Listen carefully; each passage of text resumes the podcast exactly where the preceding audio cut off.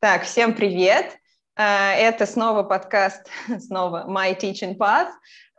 И сегодня у нас выпуск для тех, кто соскучился по старым добрым преподским болталкам на околопрофессиональную тему. Сегодня поговорим про преподские там неудачи, лажи, факапы, в общем, как угодно их не назови.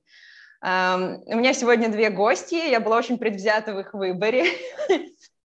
Две мои подружки, одна из моего города и вполне реальная, вторая пока только инстаграмная, Анастасия и Светлана.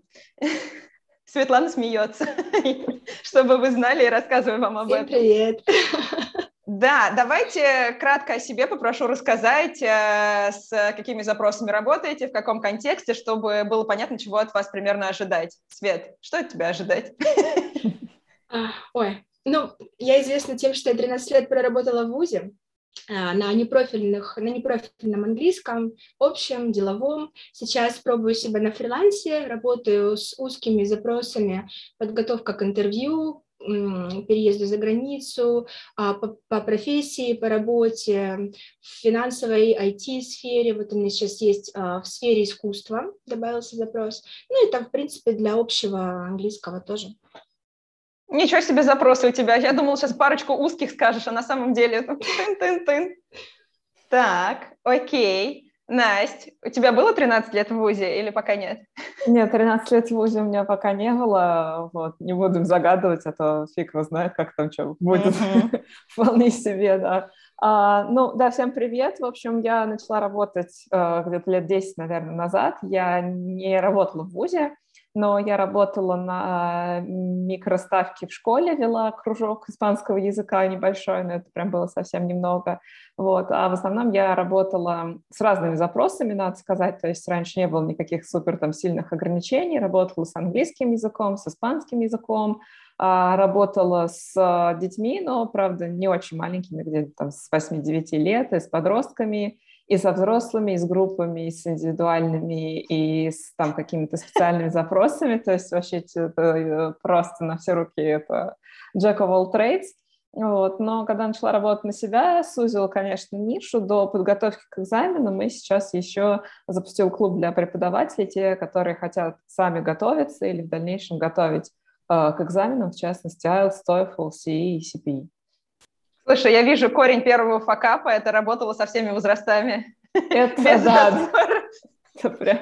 Но это смотря на каком этапе, да, называть это. Может быть, если на начальном, то это не факап, а наоборот поиск себя.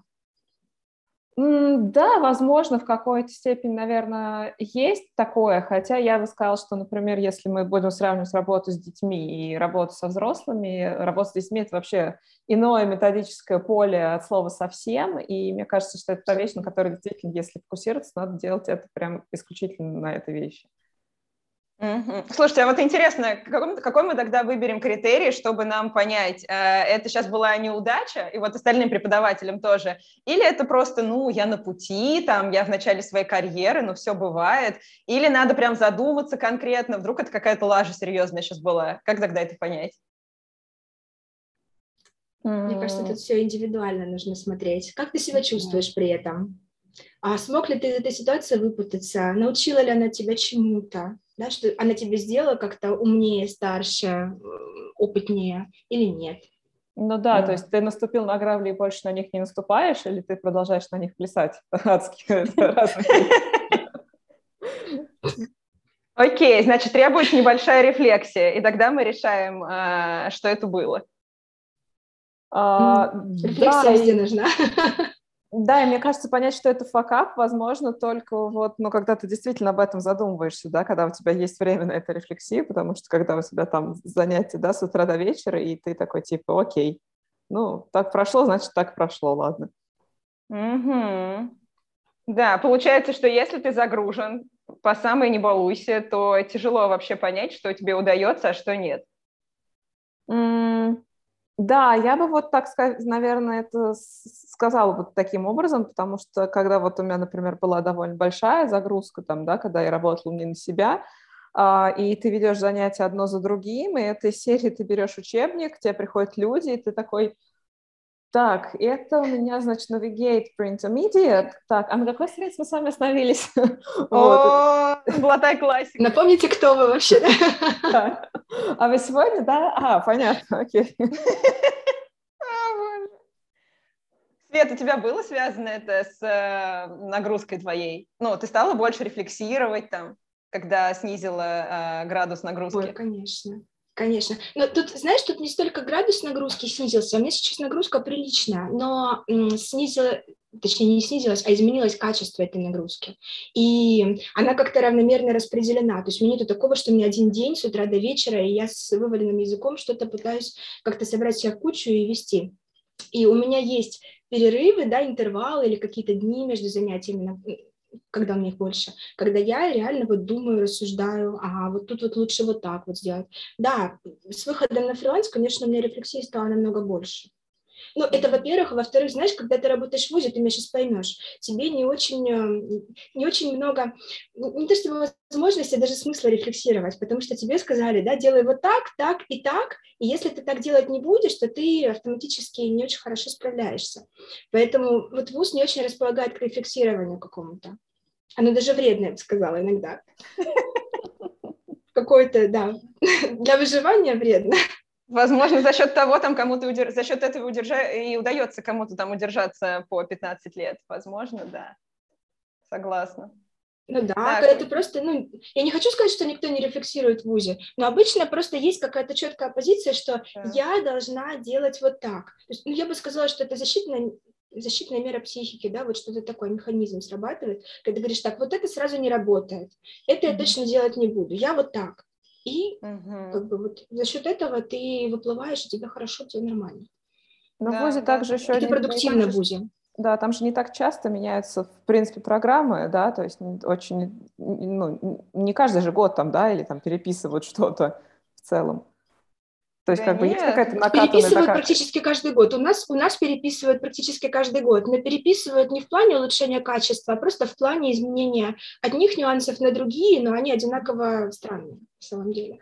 Поэтому не всегда способствует продуктивности. То есть тебе нужно адаптироваться к новому, но при этом ты по-прежнему, ну, работаешь примерно так же, в том же ключе. Угу. Слушай, там были какие-то, переписывались, я помню, вот эти как-то аббревиатуры ОП, ПОП, какие-то там основные компетенции. ЗУНы. Ну, что-то вроде того, как вот... ГОШ. РПД у нас было, РПТ. Слушай, а у нас были какие-то попы или ОПОПы, что-то такое.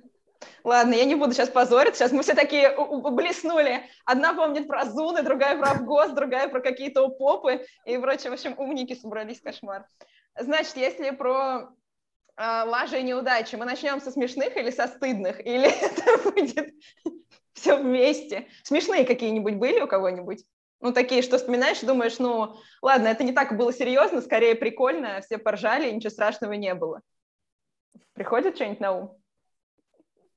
Настя, пришло, что ли? Пришло. Был очень смешной факап, когда просто я не пришла утром на занятия, потому что, извините, hangover был такой сильный, что я не смогла проснуться вовремя. Это был очень смешной факап. Просто, когда тебя ищут с собаками, у тебя телефон разрывается, и ты думаешь, ребята, не сегодня вообще, а потом, господи, это же четверг, я же должна быть на работе. Ну ты чё? Сколько тебе было лет? Ну, сколько мне было лет? Мне было лет 26, мне было нормально лет. А, то есть не так давно, да? Да, это было относительно недавно. Это, говорит, взрослая, мудрая 30-летняя женщина. Ну, и что было потом? Да, на самом деле ничего не было, просто, ну, студентка у меня приехала на занятия, и потом, ну, она меня какое-то время подождала, уехала, и я потом ей написала, что, господи, простите, ради бога, пожалуйста, это настолько вообще ужасно, это так вообще это. Она говорит, да нет, всякое бывает, вообще я все понимаю, главное, что все живы-здоровы, все это, вот. То есть, да, ну, конечно, я извинялась очень сильно, и я говорю, следующее занятие, как бы, вообще там, естественно, будет бесплатно, потому что, ну, это очень major fuck up такой вообще. Вот, да. А работодатель был там задействован? Нет, работодатель не узнал об этом, но вот если послушает, узнает. Ну, это мой большой работодатель, поэтому, собственно... Ну, я думаю, он, если послушает, то мне не признается. Так что, возможно, это так и останется между нами и подписчиками. Так. Да, всего лишь несколько тысяч человек. Всего лишь несколько. Ну, подкаст пока слушает меньше, у последнего там штук 60 прослушиваний, так что, ну, возможно, ничего страшного. Но я отмечу тебя в посте. Да, естественно.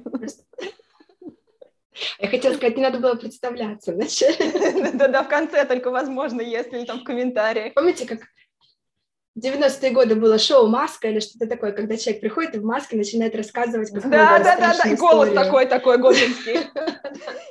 Не, на самом деле я сейчас могу вспоминать это с таким как бы смехом, потому что просто у меня был такой период, когда мне прям была такая депрессия, я ее лечила разными способами, уходом в работу, в алкоголизм и вот это вот все. И сейчас я могу поделиться своим опытом, что как бы так делать не надо, это не работает вообще. Вот, и как бы don't do it at home, kids. Вот. В общем, надо было пойти к психологу, правильно? Ведь тогда да, потому что потом в итоге как бы я пошла к психологу, да, и разобралась там это все, что меня беспокоило, но вот такие меры, как, допустим, там работать, проводить 14 часов занятий в день или вот обращаться там к спиртным напиткам, это все не работает. Да, так делать не надо. Мы поставим так 18+ и скажем, так делать не надо. Да, но я думаю, что это можно отнести, да, естественно, к факапу, потому что как бы это такой даже, я бы сказала, не только профессиональный, но и жизненный в том числе. Жизненная мудрость. Да. Свет, из смешного что-нибудь было тоже такое вот? Ну, у меня тоже из этой серии было, причем недавно. Сколько лет мне было? 35. Мы перешли в онлайн в университете. Это говорит человек, который никогда не пропустил ни одной пары, вот даже по болезни, мне кажется, я очень редко когда не приходила, то есть я всегда строго пунктуальна, и когда это офлайн, я знаю, когда я должна быть, где я должна быть, с кем, какая аудитория, все, у меня все очень четко. Мы перешли в онлайн вузе, когда наступил карантин, и как раз через 2 месяца, там лето, заканчивается учебный год, начинается сессия, и у нас тогда в середине июня потихонечку рассасываются группы. Ну, то есть сначала одна группа закончила занятие, потом вторая, то есть они не все одновременно, да, вот как-то этот процесс немножко растянут во времени, там, 2-3 недели. И так получилось, что у меня все группы закончили, они написали тесты свои. И я думаю, все, я свободна, 1-2 курс я отстрелялась, и что-то такое... Четверг, я гуляю с детьми, 12 часов дня, а у меня еще не было мобильного интернета, кстати, вот. Я как бы выхожу на улицу, я была без ничего, без связи. Прихожу домой, смотрю пропущенные звонки из Teams, я думаю, и на WhatsApp, я думаю, так, что такое? Захожу, там мои студенты, 3-й курс, меня ищут, 3-й курс, я про них забыла, они остались последние, я им пишу, ребят, да вы перепутали, у нас уже закончилось все, они мне говорят, нет, у нас сегодня тест с вами, Вячеславна, вам нужно срочно подключиться, мы испугались. А причем, и тут я понимаю, что я не просто забыла про пару, а я забыла перенести, у меня был готовый этот тест, но поскольку я про все забыла, я забыла перенести его на платформу, Microsoft Forms мы пользовались, Google Forms, да, то же самое, где они проходят, и автоматически можно посмотреть потом свои ответы, он подсчитывает баллы и так далее. И я говорю, так, у вас есть пара после этого? Они говорят, нет. Я говорю, слава богу, встречаемся через 40 минут. Я сажусь... В срочном режиме начинаю этот тест делать, но там я скопировала просто у себя из документа, это было довольно быстро. Самое главное, потом я рассказывала своим знакомым, они говорят, а что ты не сказала, там были проблемы со связью, не могла к вам подключиться. Я говорю, потому что это все равно бы всплыло, я хочу быть честной, я понимаю, что они могут забыть про пару и пропустить и так далее, в онлайне всем тяжело, и я могу это сделать, я им честно сказала, ребят, я тупо забыла про вашу пару, они сказали, ничего страшного, и в итоге, никто не пострадал, они просто написали чуть позже тест и все. Какие ответственные граждане!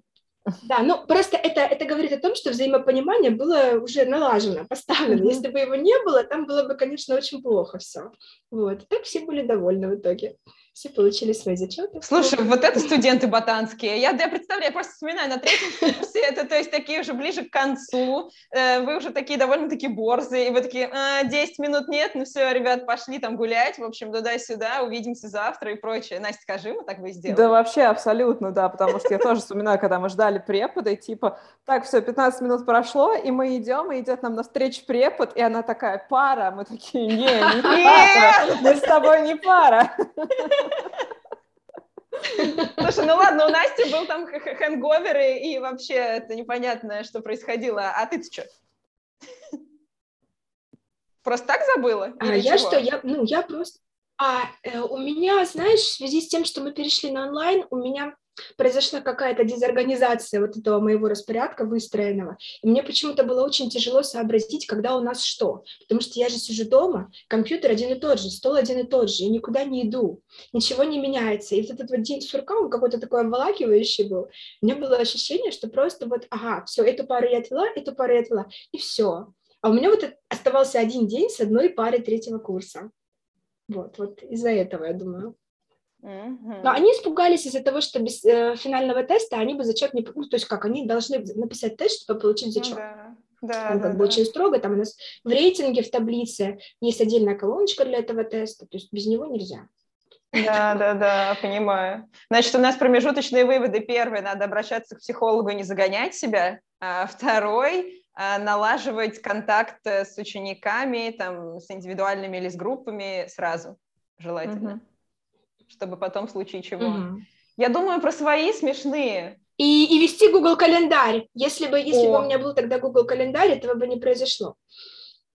Да, вести вообще какую-то систему записи, которая проста и понятна, то есть в которую можно посмотреть и увидеть, и все, потому что я, например, не очень люблю вести вот там Google или какие-то календари, но я себе вот сейчас свое расписание пишу в заметках, вот, и когда я вот смотрю, причем я в него вписываю вообще там все, что типа там мне надо там кому-то позвонить, кому-то написать, сходить на тренировку, там, я не знаю, еще что-то, то есть я себе тоже все это прописываю, чтобы был такой список задач, это гораздо удобнее, чем все держать где-то там в голове. Согласна. Я на бумажке пишу. Все, на этом моя минутка позора окончится.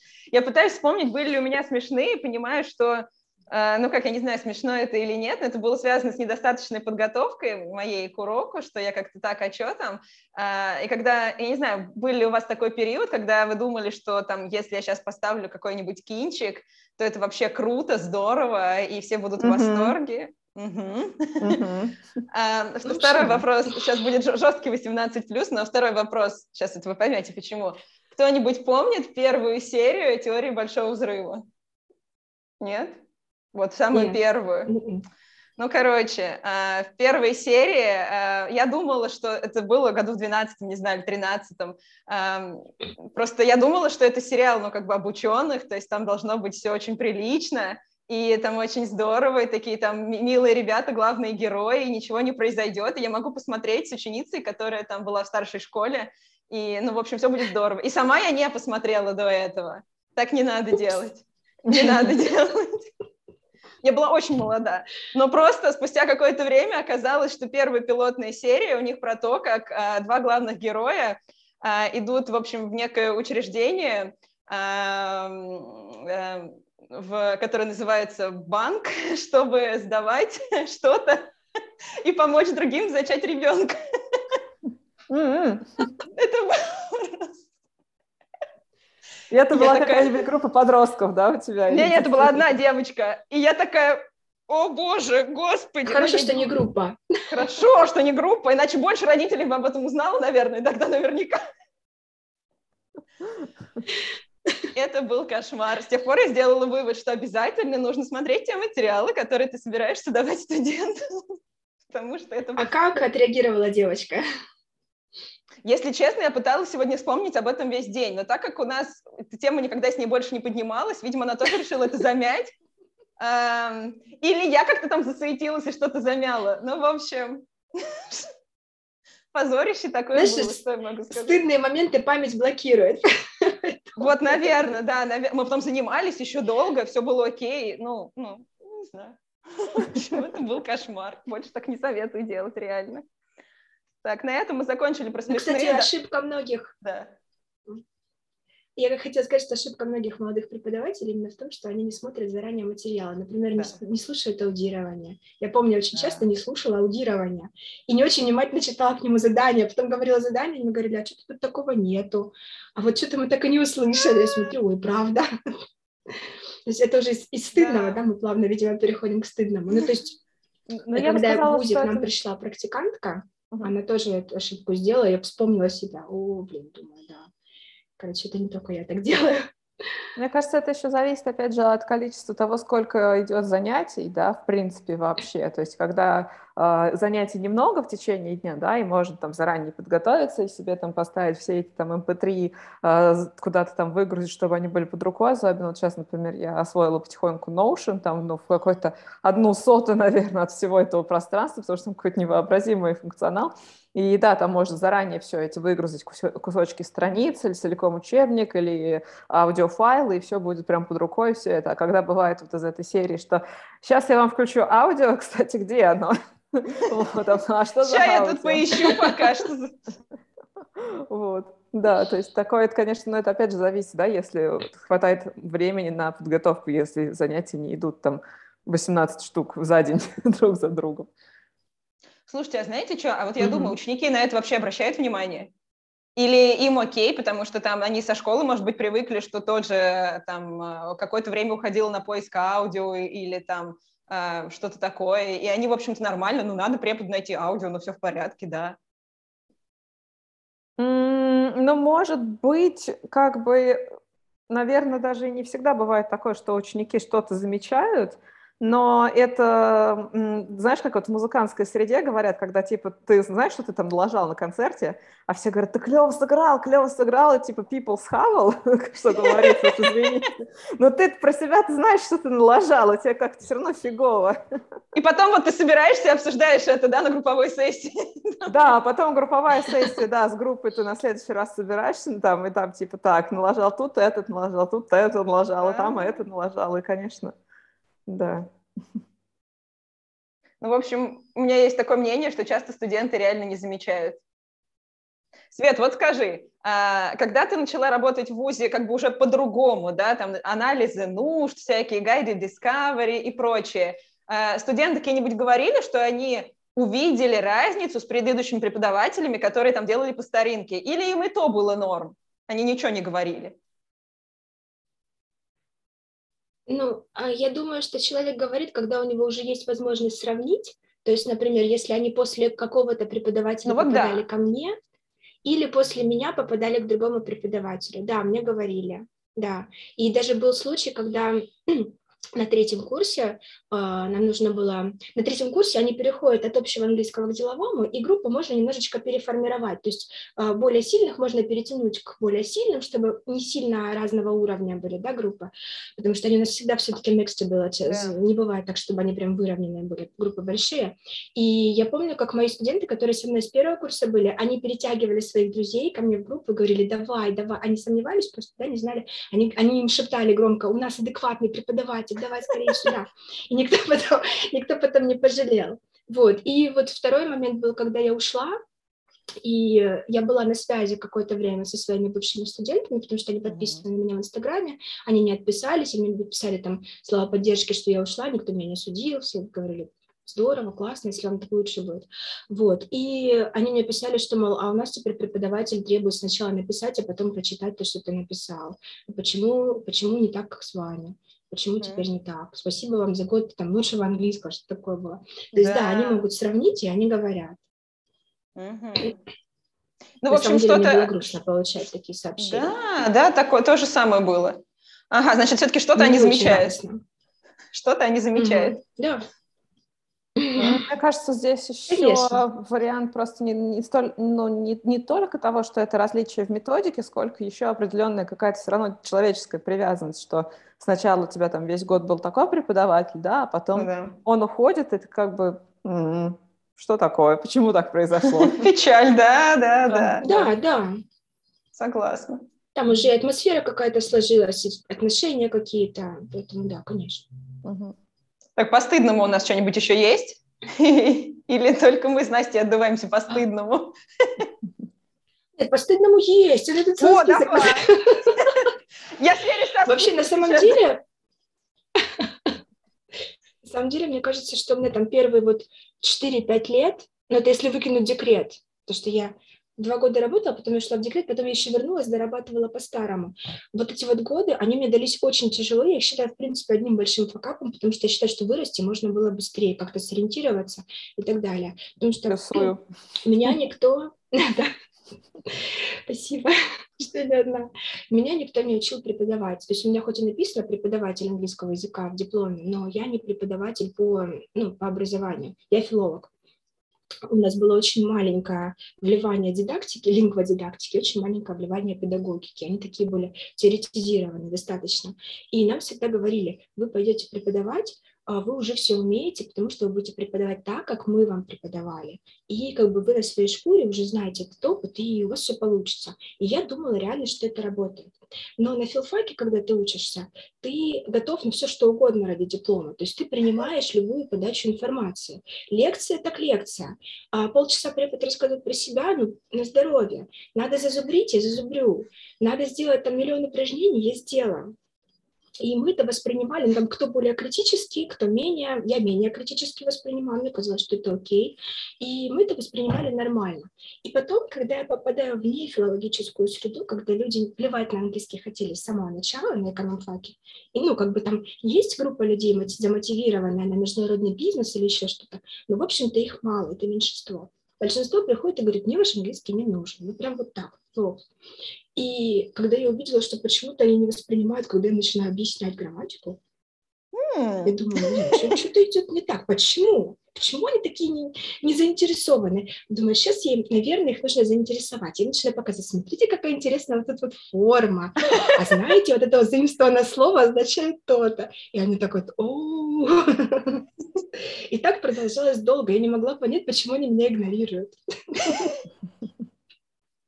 И только потом до меня дошло, когда я стала там конференции методические посещать, что-то читать, вышла в Инстаграм, да, посмотрела на коллег, я поняла, что оказывается, можно по-другому. Поэтому это был довольно-таки тяжелый период, когда просто меня аудитория моя не воспринимала, и это как бы отплевывалось от меня. Слушай, довольно самонадеянно, просто от преподавателей слышать такое, что, мол, вы видели, как преподаем мы, поэтому вы также сможете. Но вообще-то надо обладать достаточным уровнем опыта и рефлексии, чтобы перенимать чьи-то какие-то методические приемы. Вот на Delta, например, да? Мы были прям специально на этом сфокусированы, внимательно, чтобы работать с группами так, как тьютеры, например, работают с нами. Ты постоянно держишь фокус на этом специально, а чтобы просто студенты, которые пришли на первом курсе, не знаю, когда начинается методика, со второго, с третьего, но все равно, чтобы они были такие осознанные и прямо включенные, но это какое-то сомнительное. Ну да, это как-то очень, очень странно, потому что есть, да, определенная вот эта стадия, типа там metacognition, когда тебе надо вот это вот, а как это представлено, а как это представлено, а как вот, а давайте там подумаем, да, давайте вот, да, порефлексируем, как это вообще сделано, потому что если ты не осознаешь, что ты должен наблюдать поведение преподавателя, то есть ты как бы, ты должен учиться, и ты должен одновременно еще подмечать, что там препод делает, да, и еще потом смочь это самостоятельно сконвертировать и применить в другом контексте, как-то очень, да, дофига задач сразу. Вообще не могу представить. Тем более, правда, я тоже помню, я была из тех тоже, кто менее критически. Зазубрить, я поплачу, не посплю, зазубрю, потому что универ сказал, что надо. Это, Настя, я говорю сейчас про твоего преподавателя английского. Я поняла, да. Мне все рассказывают, как они страдали, учась с ней.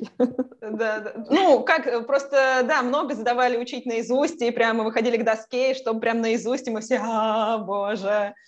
Ничего, учили как-то, и ничего, выросли нормальными тоже, да ведь? Касательно, кстати, вот того, что Свет сказала, я бы тоже добавила, что вот первые несколько лет мне казалось, что вообще преподавание у меня, оно какое-то такое было, вот ты как слепой котенок, ты что-то вроде делаешь, и вроде люди чему-то учатся, но ты не до конца уверен, они учатся, потому что ты их научил, или просто как бы, так получилось. Они умные. Да, вот. То есть, да, у нас была методика преподавания, но там рассматривалась только как бы одна теория, которая, если я там, Варя, поправь меня, если я ошибаюсь, но, по-моему, эта теория была, собственно говоря, написана теми, кто нам ее и преподавал. У них были, не знаю, мне кажется, знаешь, они, скорее всего, составили такой курс какой-то, такой авторский, что ли, не знаю. У них были там свои разработки, нам постоянно там и свои там какие-то распечатки, свои хендауты нам давали. Я, кстати, недавно, когда перетряхивала вот сейчас на новогодние праздники шкаф, нашла лекции по методике.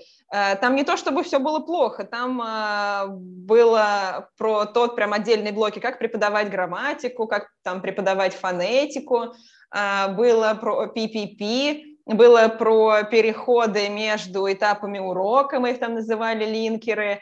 Но то, что у меня отложилось в итоге, в конце концов, это была, ну, такой вот классический какой-то один вариант, что мы сначала объясняем, потом скобочки открываем, и потом там что-то говорим. Вот как-то у меня вот это отложилось. Может быть, это потому что, ну, не знаю, я не оправдала надежд педагогов.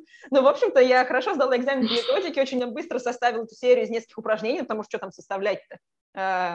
Собственно, отработать такую тему. И ты делаешь presentation, practice, performance. Все, ты красавчик. Ну да, то есть у нас, я соглашусь, да, так и было, в принципе, вот это PPP, оно и было, то есть, может, под каким-то другим еще там форматом оно подавалось, но по факту это было, оно никаких других там особых фреймворков не было, вот, а то, что там типа лексический подход или еще что-то, это вообще я относительно вообще недавно узнала, что там как бы, когда особенно вот мне нравится, ты сидишь на инпут-сессии на Delta, и тебе говорят, ну вы там на селте рассматривали вот этот фреймворк, и я такая, ага, рассматривали. Помню, проходила я свою селфу приблизительно никогда. Ага, это мы знаем. Да, вот, поэтому, да, конечно, таких довольно много discoveries, но вот я бы, да, сказала, что вот это первые несколько лет преподавания, особенно когда тебя бросают там на амбразуру, у тебя тут и там и дети, и взрослые, и группы, и не группы, и еще вот этот прикол, когда ты выпускаешься из вуза, тебе там 20 с небольшим лет, и к тебе приходит там группа взрослых людей, и ты говоришь, здравствуйте, я ваш преподаватель английского. Они такие, а вы вообще, вы вуз закончили, да? Да, закончила. А вы вот, а вы где-то, особенно тот мой любимый вопрос, а вы были где-то в англоязычной стране? О!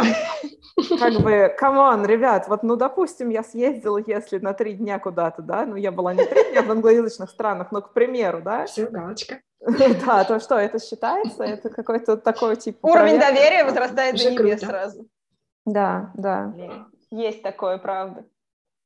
Так, да. А что если из серьезного? Такого, что прям может быть... Не знаю, у меня там был случай в школе, там, за который мне до сих пор там стыдно. Мне, например, до сих пор стыдно. Ну, как это не стыдно и смешное, а такое прям нехорошее. Ну, там, я повышала голос периодически и на мелких, причем тоже у меня там была начальная школа. Просто вообще срывалась, не знала уже, что с ними делать. И так и не узнала, кстати говоря. И, в общем, не планирую. Но, тем не менее... Чего-то лучше не знать. Да, возможно, да, это как я так и не научилась водить машину, и не очень грущу об этом, но, возможно, мне лучше не делать и этого. И вот в основном с этим связано. Один был конфликт, он даже как-то там с родителями перерос этих вот школьников, тоже это все с младшей школой, когда с одной группой никак у меня не ладилось, они там чуть ли не месяц или там несколько недель не могли сделать какое-то одно задание, ну никак, практически никто. И у нас так было, что мы домашние задания там для 1 или 2 класса... Ну, мы им говорили его, но так как это же дети, там им нельзя доверять, поэтому мы вывешивали внизу в школе на 1-м этаже такое объявление. И родители, когда за ним приходили, они их фоткали, это объявление, чтобы точно знать, что задали. В общем, такая была тема, что-то такое. И я так разозлилась, что я там написала, что такая-то группа не может сделать никак домашние задания, и написала позор, в общем. И я была в таком праведном гневе, просто вообще. Но потом я поняла, что, наверное, хватило лишку, потому что родители-то увидели это, и они такие, что за дела? Это нехорошо. И, в общем, там, ну, рассказали классные руководительницы, она говорит, ну, что такое? Я говорю, да что это? Они все, они ничего не делают, они меня вынудили, вывели, вообще никто, ничего никак.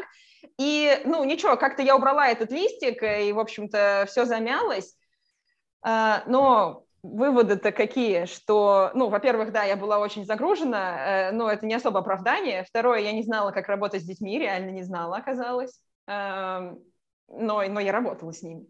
И я не могла, получается, как-то управлять своими эмоциями, да, в том числе, и, получается, вот так вот выносила это на публику. Ну, то есть тут прям реально до сих пор я, ну, не то, что я там из-за этого переживаю или что-то такое, но вот если там мне случайно приходит это в голову, то я понимаю, что не круто, вообще не круто было. Угу. Вот. Угу. Что-нибудь такое... Было, да, у тебя серьезные такое что-нибудь прям? Ну, были, да, были такие серьезные вещи. Одна вещь, от которой я вспоминаю, это у меня был ученик, взрослый. Он ко мне пришел после того, как занимался с моим начальником. Его начальство мне передало, потому что там нужно было освободить моему тогдашнему боссу вечер, либо там взять группу просто нужно было, а это был индивидуальный ученик, и, соответственно, в группе было больше там преференций, да, либо еще там что-то. Ну, в общем, каким-то образом попал человек это ко мне, вот. И я помню, что постоянно мне рассказывали, что как человек занимался там с моим начальником, то есть там, а вот мы делали вот так, а вот мы делали вот так. И я уже думаю, блин, ну я как бы, я не он, камон, я другой человек вообще, начнем там с пола, заканчиваем вообще всеми вещами, я другой преподаватель, что вы от меня, собственно говоря, хотите. То есть это было, ну, конечно, не со зла там сделано или не что-то, то есть это не было с позиции, что «а вот мы делали так вот было лучше», а просто, типа, человек, наверное, мне пытался, ну, просто рассказать, да, такой, типа, needs analysis, короче говоря, чтобы я понимала, что там было. Причем там были рассказы из серии того, что, допустим, мы вот брали все модальные глаголы и рассматривали их во всех временах. Я говорю, ну, я вас поздравляю, собственно говоря, с этим, в общем-то.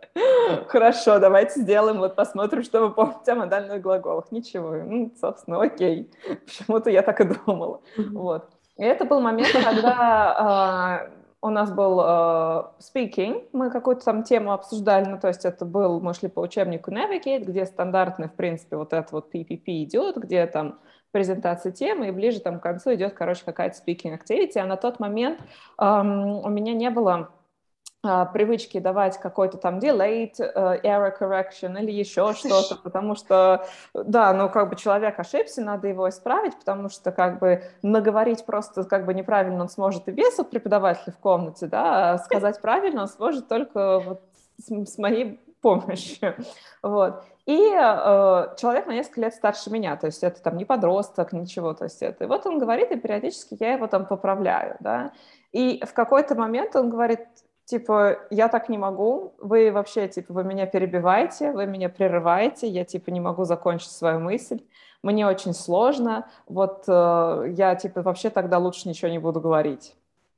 Вот, и, ну, я понимала, что, наверное, что-то я как-то делаю не так, наверное, можно иначе, да, если особенно это такая стрессовая вещь для человека, вот, и я говорю, ну, извините, в общем-то, и объяснила ему вот это вот все свое там, да, описание того, как я вижу на тот момент, как я видела процесс, да, что если не поправлять, то как бы это перерастет просто в ошибку и все, да, а как мы иначе будем говорить правильно, вот, то есть если именно над accuracy, да, работать конкретно, вот, ну и, в общем-то, как-то мы с этим более-менее разобрались, но пришлось переключить задание на какое-то другое русло, потому что у него было такое именно, что типа, блин, меня перебивают, я говорить не могу. Mm-hmm. И здесь мы делаем микровывод, что можно по-разному исправлять ошибки.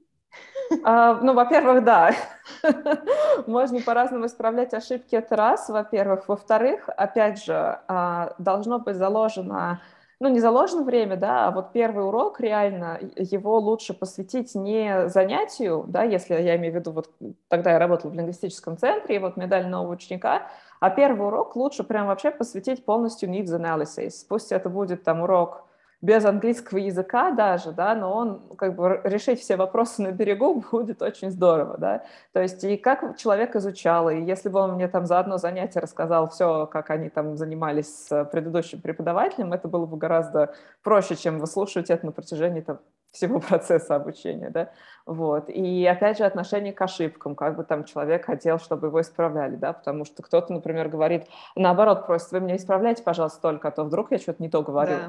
Да. А кто-то наоборот, например, ты говоришь, и он говорит, да, и ты одновременно там печатаешь, я не знаю, почему я показываю руками, для нас. Вот, и да, одновременно это делаешь, то есть как бы все-таки вот это время на такой needs analysis и на небольшое интервью, оно должно быть, вот. Я знаю, какое сейчас будет сопротивление аудитории, возможно, участие. Они скажут, за что мне вообще деньги платят, я на русском буду что-то выяснять. Так нельзя, так можно, это нормально, вам за это и платят в том числе, все в порядке. Поэтому, например, я первый урок называю не урок, а встреча. То есть она оплачивается как урок, но это как бы встреча, на которой мы общаемся. Да, с кем-то, ну, обычно у меня по-английски, но если кто-то совсем там плохо, да, слабенько, то можно чуть-чуть по-английски, чуть-чуть по-русски. То есть я заодно проверяю, как ученик вообще разговаривает, в принципе, да, на английском языке, что он может. И вот эти вот все вопросы, да, это важно. Угу. Согласна. Так, Свет, признавайся, что-нибудь серьезного есть у тебя такого неприятного? По поводу эмоционального включения, да, по поводу эмоционального включения в процесс, я помню, что когда я только начинала работать, мне сразу дали заочку, то есть заочка у нас начиналась даже раньше, чем, да, вот я помню, что это было первое, на что я попала, даже не в бакалавриат, а в заочку. Установочная сессия, и я увидела, что там очень много взрослых людей, ну и, кстати, к слову о том, что говорила Настя, меня вообще в первый день работы не пускали, потому что у меня не было пропуска, мне еще не сделали его. Стоит охранник и говорит, зачет, или там что-то, студенческий. Я говорю, у меня нету, я преподаватель. Он как начал мне ржать в лицо, а у меня сразу самооценка, она и так низкая была. Она просто упала. Да нельзя. Я чуть ли не расплакалась при нем. Говорю, я преподаватель, пропустите. Он говорит, ты преподаватель, что за преподаватель вообще пришел? И я попадаю к этим заочникам, а там взрослые дяди-тети, которым некогда. Там было один мужчина, который, ну, заочники часто относятся так вот, что для галочки что-то сейчас приду, сделаю, и как бы мне не надо сильно стараться. А, был какой-то мужчина, который работал где-то там на заводе или что-то такое, то есть, ну, из такой рабочей среды, и я у него принимала какой-то текст, который он толком не подготовил, я ему говорю, вы не подготовили, я не могу у вас принять его. А я еще и так достаточно требовательно относилась к заданиям, никаких поблажек, ничего, спуску не давала. И он так поворачивается на меня и говорит, а кормить меня вы будете? Я вот вам подхожу на пересдачи всякие, работу пропускаю, меня уволят, кто меня кормить будет? Так вот давя слезы уже, думаю, блин, а что ему отвечать, я не знаю, я просто не знала, что ответить. И самое интересное, что вот молодые заочники, которые вот только, да, такого возраста обычного студенческого, они себя вели также по отношению ко мне. Ну, то есть люди сразу чувствуют, что человек не уверен, да, еще и выглядит так вот как-то несолидно. И начинаются какие-то то ли заигрывания, то ли подмигивания, давайте вы нам вот поставите, а давайте вот вы нам то-то. А я пыталась по-человечески идти навстречу, говорила, давайте вы сейчас вот это сделаете, и окей, они и вот это вот маленькое тоже не хотели, и все время что-то торговались. И дошло дело до экзамена, то есть до экзамена я их еле-еле допустила, а на экзамене там что-то тоже начался торг по поводу какого-то задания, и я поняла, что я это не вывожу эмоционально, то есть я не знаю уже, что ей отвечать. Сейчас я понимаю, что отвечать просто не нужно было. А тогда мне казалось, что я должна какой-то диалог с человеком построить. Я просто вышла, зашла вот в нашу преподавательскую комнату и вот так вот разрыдалась. У меня просто так слезы ручьем текут. Ко мне подбежали мои коллеги, что случилось? Я говорю, меня заочники обидели. Я не помню, как это все закончилось. И когда я ушла в декрет, я была безумно рада именно тому, что заочников у меня больше не будет. Блин, слушай, да. Но когда я вернулась, самое интересное, заочники как-то получшили. Были прекрасные отношения. Потом... Удивительно, что изменилось? Непонятно, да. Нет, а серьезно, смотри, ну понятно, заочники это всегда. Я тоже, мне поставили заочников на 4-м году работы в универе. Ну вот, когда я уже увольнялась, я их получила и чуть-чуть с ними успела поработать. Даже несмотря на то, что в основном они были реально там молодые, ну, то есть там 20 с хвостиком, все равно, ну, понятно, кому-то надо на работу, кто-то там, не знаю, уже чуть ли не семью кормит. Ну, в общем, они реально были не то чтобы, не все, конечно, но многие, не то чтобы очень настроены. И мне тоже было немножко сложновато в этом плане, потому что и так английский непрофильный, отношения соответствующие, это еще и заочники, они вообще там это все видали. Ну и как ты с ними? Вот ты приходила, потому что я знаю, что некоторые преподаватели, которые с этим сталкиваются, они выбирают путь, что надо запугать, короче. Надо прийти и сразу сказать, так, я вас тут сейчас одно, другое, вы тут будете у меня ходить ко мне по 100 раз и никогда не сдадите, я вас тут, и вот тогда ты их будешь держать вот так вот, и тогда будет. Ты как делала? Но вот на непрофильном английском запугивание не срабатывает ни с кем. Я не знаю, вот может быть на профильном, да, когда люди именно привязаны к диплому и понимают, что без вот этого предмета ничего не будет. Может быть, там это работает. Я помню, с нами работала, мы боялись преподов.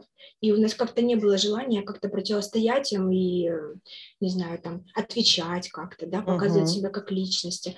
А на экономии я столкнулась с личностями, меня это удивило, а сейчас это вызывает у меня уважение. Они не боятся отвечать преподавателю и говорить: вот это мы не можем, вот так мы не можем работать. Я помню, как я задала, там, приходишь на первый курс, и сразу же, помимо учебника, у них есть какая-то дополнительное какое-то чтение. Это у бакалавров, это не у заочников, немножечко отвлеклась от темы. Выучить тему, текст «Ростов-на-Дону». Кому бы он сдался, я не знаю. То есть они сразу понимают уже заранее, что он им не сдался. А я им еще и говорю, ну, такой достаточно сложный, вот мы его просто прочитали, я говорю, на следующий раз пересказ. Причем, пожалуйста, поподробнее. И я впервые столкнулась с тем, что мне мальчик сказал очень серьезно и спокойно, говорит: вы знаете, у меня английский язык не на таком уровне, чтобы это пересказать, я не могу. Я говорю: как это? Я же вам задала, это же так положено, сейчас я вам двойку поставлю. Он говорит: ну делайте, что хотите, но я не могу. Ну, то есть я сейчас понимаю, что реально у человека не было инструментов, я ему не объяснила, как работать с текстом так, чтобы он на своем уровне смог его воспринять. У заочников, отвечая на твой вопрос, было немножко иначе. У заочников оказалось, что важно отношение. Просто когда ты говоришь, что, ребят, я все понимаю. Вот сразу вот на берегу я все понимаю, что вам это не очень нужно. Давайте попытаемся вот в рамках того, что вы можете. Да, давайте вы будете делать там понемножку вот это и вот это. И когда они видят, что я не угрожаю, вот именно вот с той позиции, что я не угрожаю, что я как бы на их стороне заранее, они начинают включаться. Это вообще какая-то магия, которую для себя открыла именно в заочке. Да. Опять же, делаем вывод про построение отношений адекватных и анализ нужд. Не гнуть вот это. И, кстати, так... да, про анализ нужд, если можно, я еще добавлю тоже, потому что у меня был тоже случай, когда один ученик мне сказал: я хочу готовиться к собеседованию. И лично для меня готовиться к собеседованию нужно для чего? Чтобы собеседование пройти и, собственно говоря, получить работу, потому что, ну, а зачем тогда к нему готовиться, да, если настолько все серьезно, если ты просто хочешь на него, типа, из серии, там, схожу-ка я на собеседование, что-то я давно никак не развлекалась. И мы с ним готовились... И мы с ним готовились довольно, ну, как бы, да, тщательно, я ему объясняла, да, даже в плане того, что не только как лучше отвечать на английском, а что лучше говорить, а что лучше не говорить, да, потому что если ты... были такие случаи, когда люди приходили, я говорю: так, давайте вот этот вопрос разберем, типа, там, где вы себя видите там, через 5 лет, ну, стандартный, да, вот этот вопрос на собеседованиях. И один там молодой человек мне говорил, типа: да я вот хочу посмотреть, как у вас работает компания, и потом открыть свою. Я говорю: вау! Полегче! Да-да-да, такой уровень просто искренности такой зашкаливает. Так вот, возвращаясь к тому молодому человеку, мы с ним готовились, я ему говорю, что тут, да, если вы там говорите о своих личных качествах, то обязательно говорите там, ну, об ответственности, да, вот это все лучше хайлайтить, почему бы и не показать себя с лучшей стороны, а здесь лучше так, а здесь лучше так.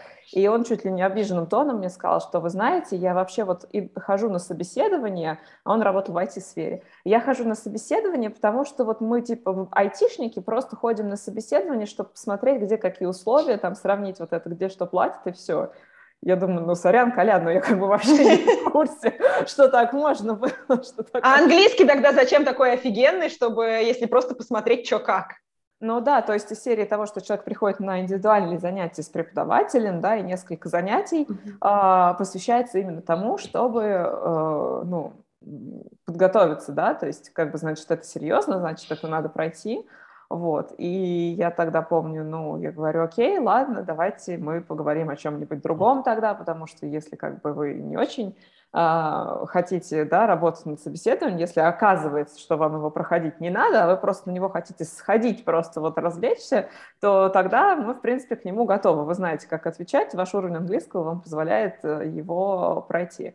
И мы переключились на какую-то другую тему. Потом он мне написал даже в мессенджере, что как бы я, наверное, вот не совсем, вы извините, что вот так вот получилось. Я говорю: да нет, это я там, может быть, как-то излишне эмоционально отреагировала. Вот, но просто это было крайне, крайне тоже для меня странно, да, поэтому вот опять же, да, возвращаясь к важности needs analysis, лучше вот максимально четко спросить, хотя это звучит очень странно. Вы собираетесь на собеседование, вам надо его пройти или просто это у вас по фану? Что именно вы хотите, какие у вас там вопросы обычно задают, да, что вы хотите донести о себе. Ну, то есть реально прям максимально. Это даже не столько про уровень английского сейчас, сколько просто про ожидание от занятий, чтобы потом никто не психанул. Mm-hmm. Да. И опять же, вот как касательно большого количества материалов, да, но не с точки зрения заочников, а с точки зрения вот людей, которые уже там, да, допустим, ну, как бы там, семейные, да, у кого там занятость на работе и так далее. Я общалась с одним там студентом, который занимался тогда вот в центре, где я работала, он занимался с разными преподавателями, и он мне рассказывал, да, что как бы основная проблема, с которой он сталкивался, это то, что преподаватели, так скажем, ну, как он это сформулировал, бьют по площадям, да, то есть это берут и типа вываливают на тебя всю там целую кучу домашки, ему надо было готовиться к IELTS на тот момент, и да, люди на него вываливали там не точно какие-то задания, а вот типа вот чем больше ты сделаешь, тем лучше.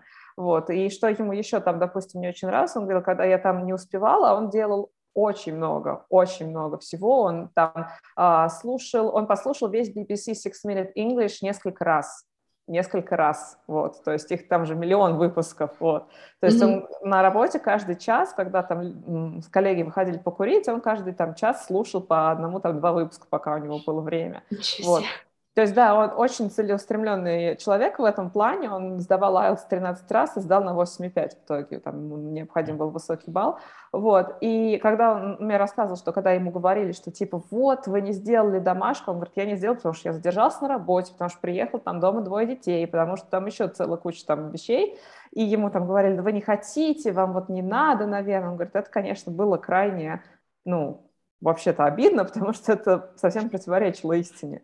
Поэтому, да, я думаю, что здесь вот именно чем детальнее вот этот needs analysis, да, и ожидание того, что, как бы, понимание ожидания того, что студент от вас хочет, это, конечно, сильно облегчает работу. Mm-hmm. Да. Так что, какие напутствия дадим людям, которые переживают, что у них там какие-то неудачи? Не переживать, они будут все равно. Не переживать! Не переживайте! Ну, значит, переживайте, это нормально, только недолго. Ага. Значит, мы все-таки проживаем эмоции немножко, но потом мы как-то выходим из этого туннеля. Да. И учимся на этом. То есть мы должны понять, в чем была проблема, да? Почему она возникла, что можно было изменить, чтобы получилось по-другому. Угу. То есть одно дело, я бы до сих пор там посыпала голову пеплом от того, что мы посмотрели сериал, который оказался немножко 18+, с человеком, который был не 18+, и могла бы из-за этого до сих пор переживать, а могла бы не так уж и переживать, но просто начать готовиться тщательнее к урокам, да, ну, и тогда окей, все. Угу. Делаем выводы какие-то. Это все нормально переживать из-за такого, ну, как бы, да, в меру. Не увлекаемся. Немножко. Не увлекаемся переживаниями. Да, как бы максимум пользы из этого постараться, ну, попробовать, да, извлечь, порефлексировать, да, что я могу сделать, там, если эта ситуация прям такая супер какая-то неприятная, да, что я могу сделать, чтобы она там, допустим, в будущем не повторилась, да, что есть какой именно образовательный элемент для себя я могу извлечь. И не корить себя теперь до бесконечности, ну, потому что что теперь? Этого не воротишь. Да, вообще вот как бы разрешить себе ошибаться. Угу. Да. Идеально никогда не будет.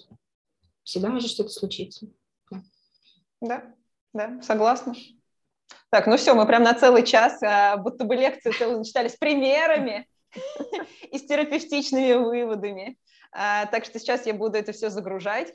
Спасибо большое. Спасибо тебе, что позвала. Спасибо, что пригласила. До скорых встреч. Пока-пока. Пока.